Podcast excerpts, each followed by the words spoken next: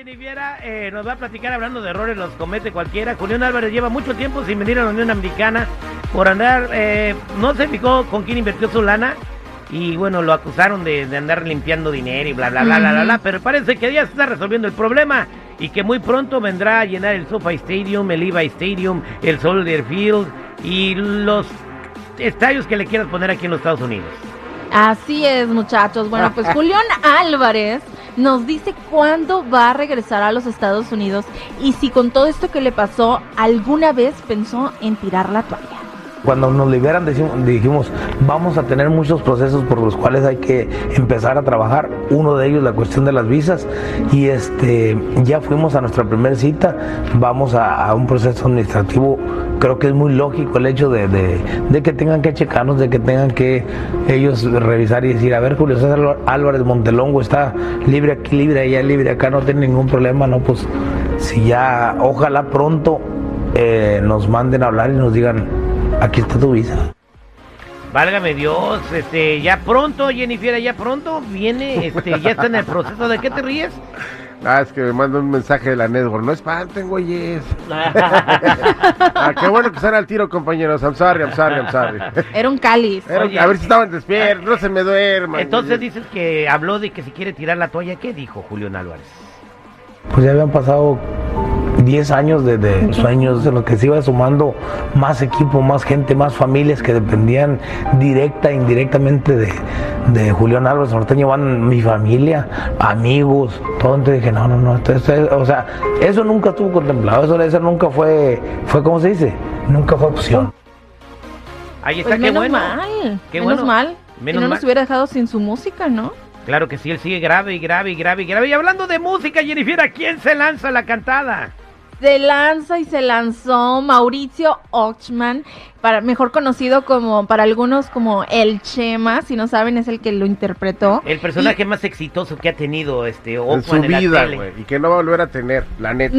Pues debuta en la música y recibe comentarios de todo tipo. Escuchemos.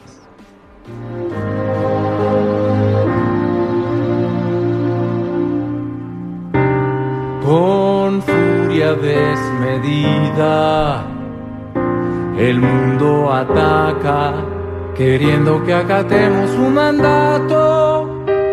¡Qué poca madre! Ignorando las cosas que soñamos, envejeciendo las cosas que hemos creado. Perdónalo, señor, que no sabe lo que hace. No, pero sí, señor presidente. Le entró al mundo de la música con su primer tema en defensa propia. Muchos, hubo muchos comentarios. Lo- la verdad es que le decían que lo preferían como actor. Otros pues dijeron pues felicidades por tu decisión, por el valor de, de aventarte a la música.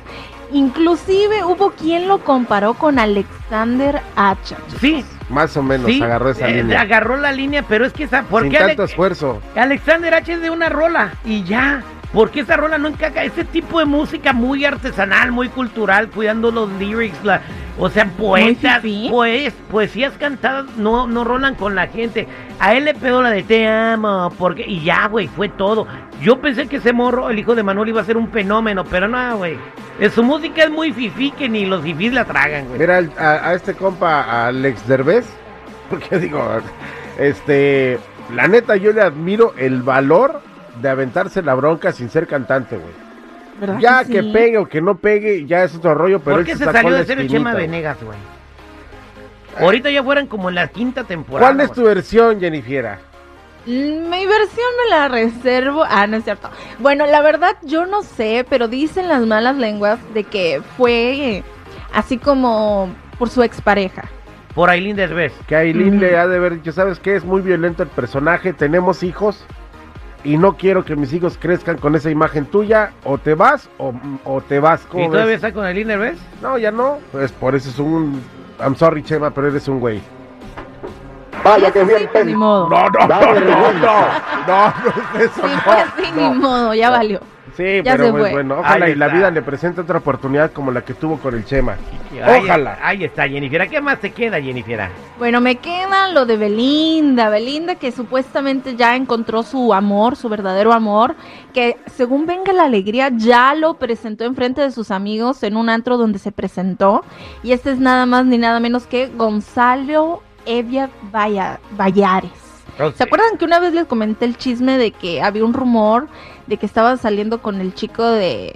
que De era como del Palacio de Hierro? Ah, el dueño de la cadena del Palacio de Uno Hierro. ¿Por qué, Uno por de- qué- por qué Uy, no puedes ver una noticia ¿eh? una vez? Eisa González, en tórrido romance con un taquero de la Vernon.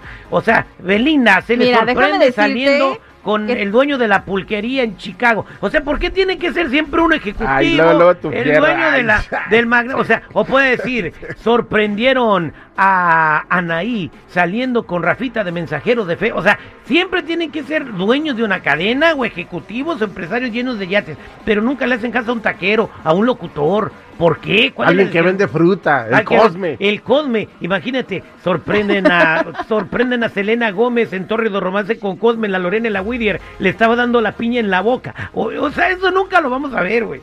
Le dio una No. piña con chamoy. ¿A ti no te han enchamoyado la piña, Jennifer? Espérate, güey. No, nomás el mango. Sabe bien bueno. El mango petacón. Gracias, Jennifer. Bueno, chicos, hasta aquí mi reporte. Ya saben, si gustan seguirme en mi Instagram, me pueden encontrar como Jennifiera94.